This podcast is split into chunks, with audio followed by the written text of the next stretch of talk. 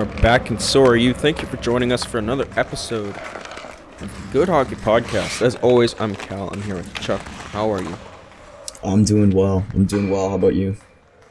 Uh, I'm doing well, man. Thanks for asking. Today we're looking at the top five Rocket Richard candidates. I am on MoneyPuck.com. I've got some deep stats to help with our analysis and I have made a list of the top five who I believe are likely to get the Rocket Richard, and then we're going to see we're going to rank it ourselves and see what we think. So right here, I've got sorted by goals, and we've got Draisaitl, Kreider, Ovechkin, DeBrincat, Troy Terry, and Auston Matthews. I have not included Troy Terry in my top five list but the rest of the four are Draisaitl, Kreider, Ovechkin, DeBrincat. I don't have Terry because I don't expect him to continue to produce at this pace. No. It's unsustainably high as far as all the statistics are indicating. Although we've seen miracles happen, I don't know that he will be that statistical anomaly to actually continue to be at this pace, let alone become the Rocket. And because of that, I haven't uh, become the Rocket winner, and because of that, I haven't included him in this list. So Matthews is just, just going to slot up ahead of them. Uh, his his goal per game production is better than Terry's, anyways. Yeah. So we've got Draisaitl, Kreider, Ovechkin, DeBrincat, and Auston Matthews. Starting with the leader, Chris Kreider. 45 games played. He's got 31 goals, expected goals is 22.3 so he's got 9 goals above expected. His goals per 60 is 1.57 and his expected goals per 60 is 2. Eh, no his expected is 1.57 and his goal per goals goal per 60 is 2.18 he's shooting at 22% though. Nuts. So you got to expect that to not continue and although I'm sure Chris Kreider is a fantastic player, I don't think this is really the time where we're going to see. Maybe we will see a fully realized Chris Kreider for a couple years. Um, I mean, I'm looking at this line Zibanejad and Lafreniere. I mean, with Lafreniere getting better and Zibanejad, we know who he is. And then obviously on the power play, Kreider's getting opportunities to, to hang out with Panarin. I mean, there is tons of opportunity here. Yeah, and Kreider is a bit more of a gritty kind of player. He likes to play in front of the net. He's got a big body. He's strong, hard to muscle off the puck. So a lot of his goals have been like rebounds and in, in close, in tight, right around the goalie, um, or or some good deflections coming out of him. So although that twenty percent shooting percentage is fairly high, especially for someone like Chris Kreider, uh, he has been scoring a lot of his goals really close to the net, from what I've noticed. Second, Leon Draisaitl, with 40 games played, he has 31 goals with an expected goals of 22.5. So we are seeing the same sort of scoring above expected as Dreitz as Kreider.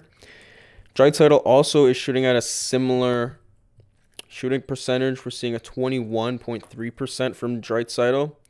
His goals per 60, expected goals per 60 is 1.44, so a bit under Kreider, but that's just because Draisaitl gets more deployment than Kreider in general. And his goals per 60 is also, as expected, lower at 1.93. Mm-hmm. I mean, I don't necessarily think Draisaitl is playing with better players five on five. But is he playing with a better player on the power play? Of course. 100%.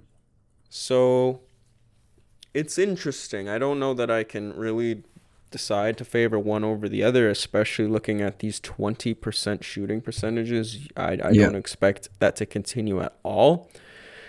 But those who are leading. Okay, third place in goals. Alex Ovechkin in 45 games played. He's got 29 goals with a 20.8 expected goals and expected goals per 60 1.27 goals per 60 1.77 shooting percentage of about 14% which is probably his career average-ish right? I don't i expect that to be right around where it is. So it seems like he's kind of scoring at his typical pace above expected.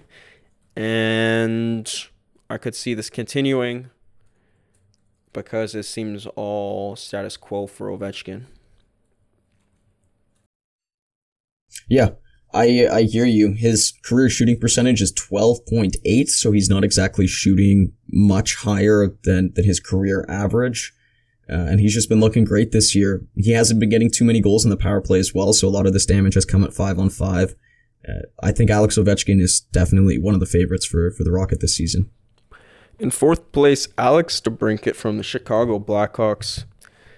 In 44 games played, he has 26 goals with 18.2 expected goals. Expected goals per 60 is 1.21. That's the lowest of these five on the list. And his goals per 60 is also the lowest on the list at 1.73. But that is pretty close to Ovechkin. DeBrincat is shooting at 18.8%, which is certainly high for anyone, though it's not as high as that 22 over 20% that we're seeing from Draisaitl and Kreider. Mm-hmm. Though it's uh yeah, probably a little inflated. Yeah, I also don't think that the team he's playing on is in a position to help Alex DeBrincat reach the point of being the Rocket winner. I'm not sure that Alex DeBrincat is good enough of a player where he's going to carry himself to that to that trophy. Uh, and yeah, I just don't have faith in the Blackhawks having the supporting cast to help him get there. Okay, interesting. Next up, Auston Matthews with 37 games played. He has 25 goals, 19.3 expected goals. So this is actually the lowest disparity between goals and expected goals that we see on this list. Matthews gets a 1.53 expected goals per 60, which is the second highest on this list, only to Chris Kreider. And his goal per 60 is also second highest on this list, falling at an even two. Two goals per every 60 minutes played. Uh, not even expected. That's just what he does. The expected is 1.5, so it's pretty crazy. Uh, his shooting percent is 15.4. We know that he's a sniper, but that is still high, as we've seen from Ovechkin's career average. So we got to assume that maybe that could come up, or maybe could stay about the same, or come down. You know. Yeah, Auston Matthews' career shooting percentage is actually 16.1. So right now he's shooting wow. a little lower than his average. Well, I'll um, eat those words. Thank you for fact checking that. So yeah, we could even see yeah. some more from Matthews because all of these five players pushing for the Rocket right now that are in real contention are scoring above their expected pace. And Matthews is the one who is scoring the least amount over his expected pace. Mm-hmm. And he also has the fewest games played out of all of these players. Like it's worth noting that I mean Matthews only has 37 games played whereas Kreider who's tied for first has 45. So yeah. Kreider has eight more games played and he has six more goals, whereas Leon Draisaitl has only three more games than Matthews, but he has six more goals. So Draisaitl really seems to be strong. Yeah, Draisaitl has been playing pretty incredibly all year. I know some of his deep stats aren't favorable when when looking at them, but the, the shooting percentage, 31 goals in 40 games, he's definitely putting up heart level production and rocket level production in terms of goals. So I would probably say personally that Leon Draisaitl is the favorite this season, at least looking at the stats right now. Okay, Charlie, let's wrap this up with a quick power ranking from 1 to 5. Who do you think is the most likely to win the Rocket? All right, I'm just going to fly through it quickly. Number one, Draisaitl. Number two, Matthews. Number three, Kreider. Number four, Ovechkin. And number five, DeBrincat. Okay. I've got a really similar one. I'm going to go one, Draisaitl, two, Matthews, three, Ovechkin, four, Kreider, five, DeBrincat. Yeah, so we're pretty pretty much on the same page. Yep. I hope that you folks All enjoyed. Right. Check out pucklegends.ca and you can use the code GOODHOCKEY for free shipping on Apple Music, YouTube, Spotify, anywhere they can get content. Great. Thanks. Awesome. Thanks.